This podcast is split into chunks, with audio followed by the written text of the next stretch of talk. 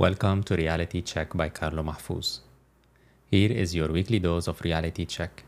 One question to offer you a new perspective, a poem to cultivate your creativity, and a resource worthy of your attention. Please feel free to forward this along to friends. One question What are you priming for? After every climax, there is a dip. One we expect, the other we miss. We often work hard to reach a specific goal we put in energy and sweat, foregoing sleep and rest. We struggle and hustle to reach the top. And then the epic finale is within reach. We grasp it without hesitation and with full vigor. We deserve it. Yet, what we often miss is that priming for the climax is simultaneously preparing for a dip. Because for it even to be called a climax, a dip is bound to happen. The only difference is that one we are totally expecting and the other often not. The expectation is the difference, not the slope.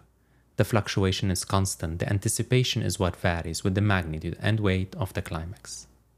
What are you priming for? A poem. Truth to be told by Carlo Mahfouz. Truth to be told, there is nothing to behold.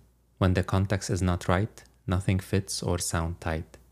The pedigree degree, the identity overshadows the me, the I that holds in essence multitude of folds, shattered by a preconceived trajectory to be false in its preset directory, of lame preconceptions born out of nothing but inceptions, of a mind validated by time, and in its pride a blasphemous rhyme.